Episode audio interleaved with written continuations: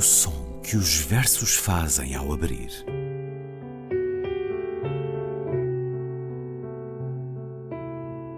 Se leio um livro e ele torna o meu corpo tão frio que fogo nenhum o pode aquecer, sei que isso é poesia. Emily Dickinson. Com Ana Luísa Amaral e Luís Caetano.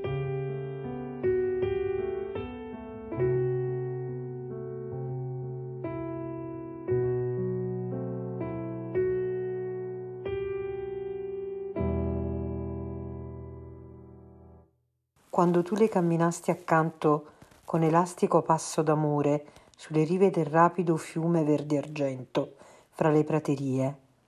Tutto in quel giorno era verde argento, tutto era infazia, speranza e bontà, perché tu le camminavi accanto, limpido come un fanciullo nel balenante riso.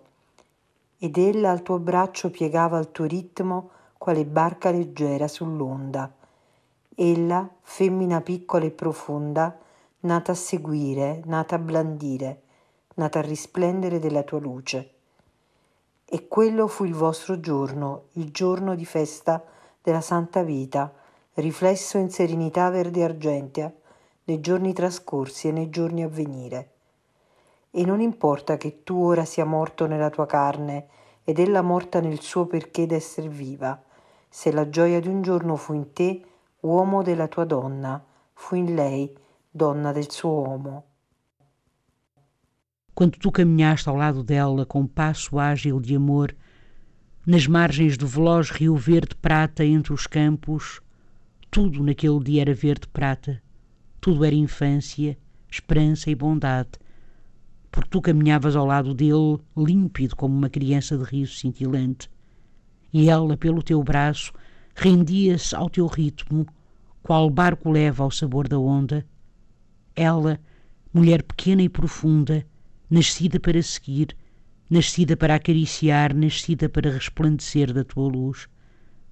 E aquele foi o vosso dia, o dia de festa da vida abençoada, refletido em serenidade verde-prata, nos dias decorridos e nos dias que hão de vir e não importa que tu agora estejas morto na tua carne e ela morta no seu porquê de estar viva, se a alegria de um dia esteve em ti, homem da tua mulher, esteve nela, mulher do seu homem.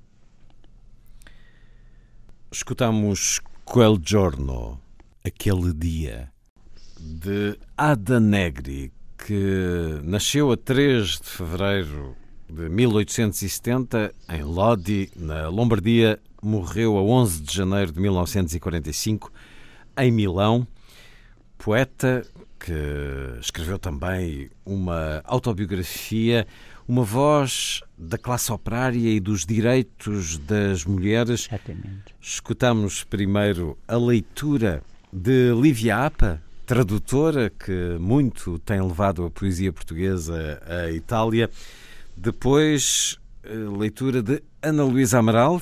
Olá, Ana Luísa. Olá, Luís. Estamos a falar aqui de uma tradução e vamos escutar eh, mais poesia de Ada Negri, uma tradução não publicada, não publicada. mas uma excelente tradução de João Félix e Joaquim Seabra. Exatamente, João Félix e Joaquim Seabra. João Félix é um amigo meu e ele escreveu-me perguntar, enfim, com este, com este livro Odimara, traduziram todo o livro. Ele diz tudo começou com o João Loio, que descobriu a tradução de dois poemas do livro de Mara na antologia de poesia do século XX do Jorge Sena. E tão entusiasmado ficou que, que decidiu desafiar-me e ao que se abra para traduzir o livro completo.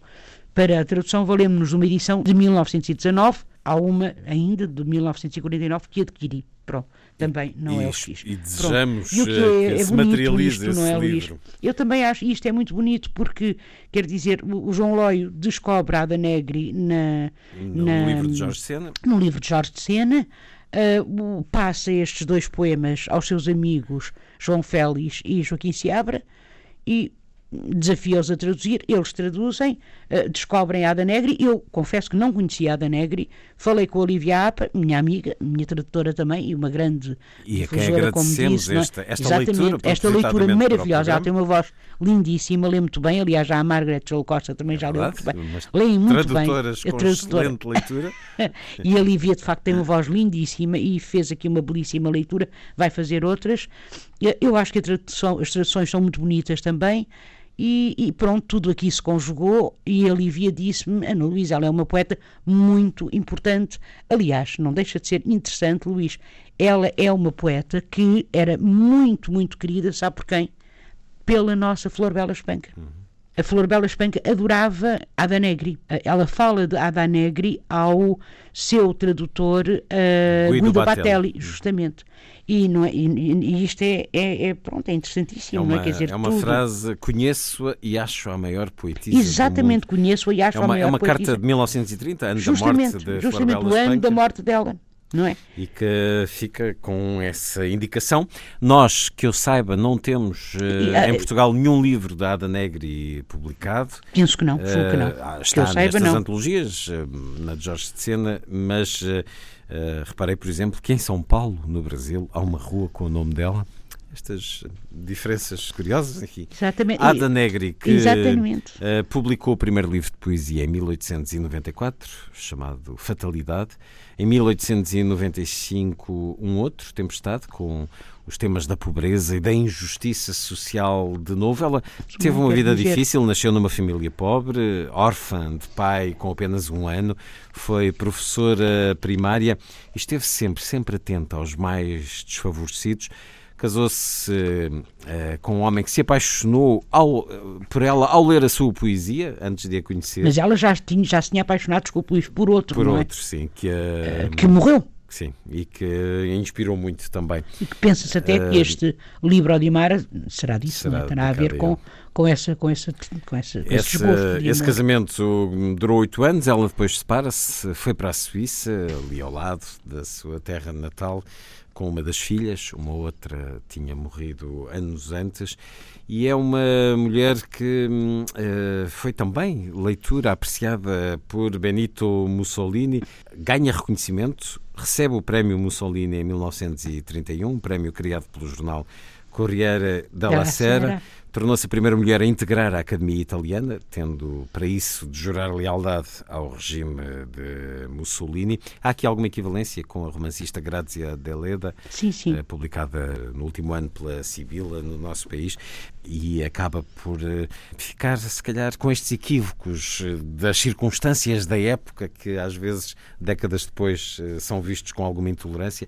É, acima de tudo, uma extraordinária poeta. Vamos ouvir mais um dos poemas que nos leu vamos, vamos, Lívia Apa, agora uh, Lettere, cartas. Vamos, vamos. Eh, se as pessoas até tiverem algum interesse, não é? porque, como o Luís disse, isto está realmente é uma carta de 1930, é muito engraçado essa de Flor Bela, quando ela diz como nós sabemos sofrer de diferentes maneira, hum. é, maneiras. A dor de Ada Negri usa um manto de púrpura sobre os ombros. A minha veste de burel e anda descalça. Isto é bonito. Ora bem, vamos então ouvir. Eis uma bela carta, eis, eis belas palavras. Não é? Ou não viessem de flor, bela espanca. Bom, vamos então mais um poema de amor, sim, cartas. Ada Negri Ada na Negri. leitura de Livia Apa. Lettere. Brevi erano le tue lettere, precise, tutte muscolo e nervo, di mano chiusa al compasso, alla squadra, al gesto del duro comando. Dicevano le semplici cose come semplici nude parole, ma due ne portavano infine, due, sempre, sempre le stesse, sei mia. E quando ella giungeva leggendo al termine noto, s'abbandonava all'indietro, vuotata del sangue, morente d'amore. Ombre violacee intorno alla socchiusa bocca, all'affilato naso, precipitoso palpito delle vene gonfiate alle tempie alla gola, cecità delle palpebre, tensione delle mascelle nel desiderio. Faccia di donna agonizzante in estasi, non tu la vedesti, nessuno la vide, era sola. Ogni sera, or la donna dai foschi capelli selvaggi, nel vuoto della sua casa, che ha odore di cenere spenta, scioglie un pacco di lettere legato con un nastro nero e legge e giunta al termine ben noto che ognuna è sigillo, ancora si abbandona all'indietro, vuotata dal sangue, morente d'amore. Così, traverso il ghiaccio silenzio tombale, con muscoli e labbra, predaci, o magnifico amante, tu la possiedi così. Cartas. Breves eram as tuas cartas, precisas, todas músculo e nervo, de mão mais habituada ao compasso, ao esquadro, ao gesto do duro comando. Diziam coisas simples com simples, nuas palavras, mas duas vinham no fim, duas, sempre as mesmas. És minha. E quando ela, lendo, chegava ao final conhecido, abandonava-se para trás, vazia do sangue, agonizante de amor. Sombras violáceas em redor da boca entreaberta do teu delicado nariz, imenso latejar das veias tumefactas nas têmporas, no pescoço, cegueira das pálpebras, tensão das maxilas no desejo, rosto de mulher agonizante em êxtase. Tu não a viste. Ninguém a viu. Estava só. Agora, todas as noites, a mulher dos escuros cabelos selvagens, no vazio da sua casa com odor a cinzas, tinta, desenlaça um maço de cartas, atado com uma fita negra, e lê. E ao chegar ao final já conhecido, que é timbre de todas elas, abandona-se de novo para trás, vazia do sangue, agonizante de amor. Então, através do gélido silêncio tumular, com músculos e lábios vorazes, ó magnífico amante, assim tu a possuis. Lettera, de Ada Negri, uma vez mais, primeiro na leitura de Lívia Apa, depois na de Ana Luísa Amaral e as uh, traduções de João Félix e Joaquim Seabra, que esperamos ver uh, publicadas uh, muito em breve quase que se entende por este poema porque é que Flor Bela espanca. Eh, exatamente. gostava tanto dela aqui, Esta, muitas exatamente. afinidades. Claro, há muitas afinidades, só que espanca, claro, não é escreve em soneto, como sabemos, claro. pronto, mas está tudo ligado. Agora, Sim. o que é curioso, é muito engraçado, porque o poema, muito curioso, o poema começa, repare, eh, aliás, há outros também tinha alguns, a questão do estereótipo do feminino, do masculino e tal, aqui é do masculino, claro, não é? Claro músculo e nervo, sim, sim. Uh, a mão habituada ao compasso, ao esquadro, ao gesto duro comando, mas não deixa de ser, é porque dizer que a mão está habituada ao compasso e ao esquadro é de facto uma imagem um bocadinho surpreendente. Eu acho que o que ela tem é imagens muito surpreendentes. Uh, uh, o, o, estereótipo está aqui é masculino, claro, não é? O compasso, o esquadro, a matemática, sim. digamos assim, a Simples, razão. nuas palavras. O, o, exatamente, do racional, por assim dizer, não é? E, e o depois, magnífico amante. É, exatamente. Agora, como este amante, que é extraordinário, é que é, isto é de 1919, repare. Portanto, não é comum esta expressão do desejo tão uh, aberta, digamos assim, não é? Tão explícita. Tão exposta. Tão exposta, não é? Da mulher do desejo feminino, não é? Abandona-se, repare, este, eh, toda esta, toda esta uh, descrição, intenso latejar das veias tumefactas, cegueira das pálpebras, tensão das axilas no desejo, rosto de mulher agonizante em êxtase uh, e de uma mulher ainda por cima que está só. Um lúcido abandono. É um, exatamente, mas quer dizer, é de facto o erotismo, a erotização aqui é extrema. Faz-me lembrar, de resto, por exemplo, em Novas Cartas Portuguesas, um, um passo muito interessante que é Uh, que é sobre Mariana, não é? Terminado momento, não é? Mariana comprar-se com o seu próprio corpo e depois é toda a, toda a descrição, digamos assim, desse autocomprazimento do prazer, prazer erótico, claro, não é?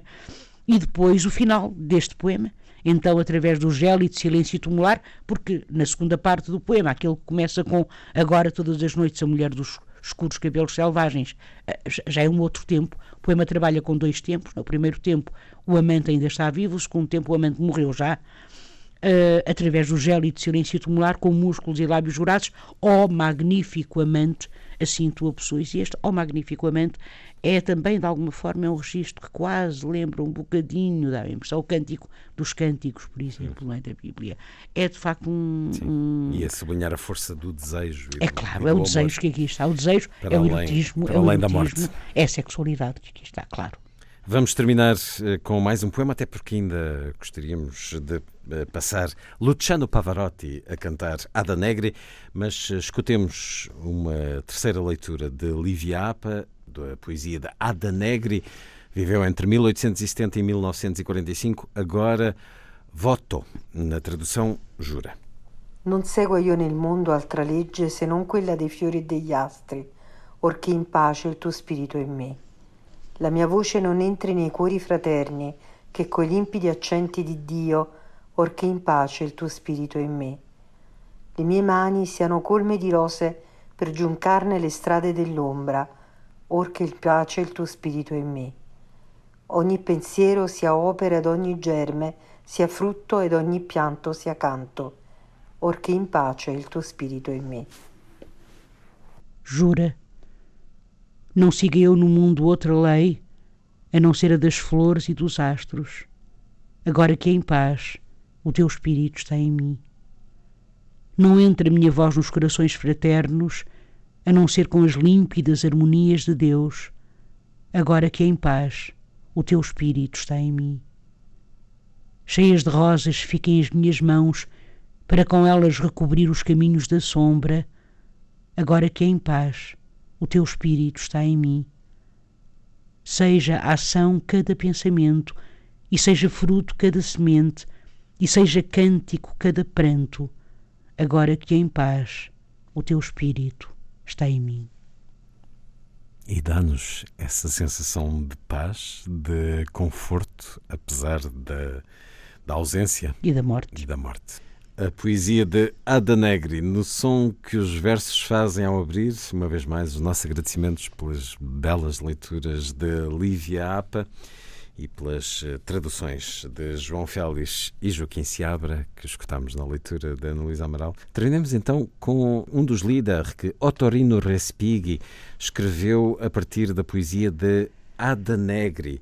Vamos ouvir Nebie, eh, Nevoeiro ou Neblina, cantado por Luciano Pavarotti, com a orquestra do Teatro Comunale di Bologna, direção de Richard Boninge a terminar esta emissão dedicada à italiana Ada Negri. Ana Luísa, até para a semana. Até para a semana, Luís.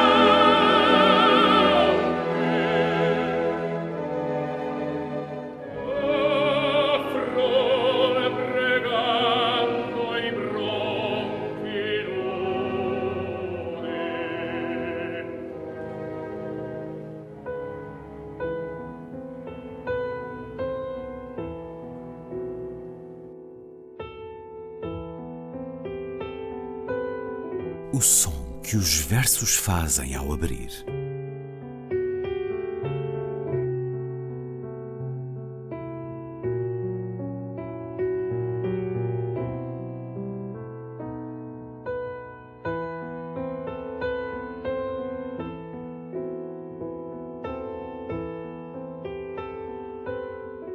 Com Ana Luísa Amaral e Luís Caetano.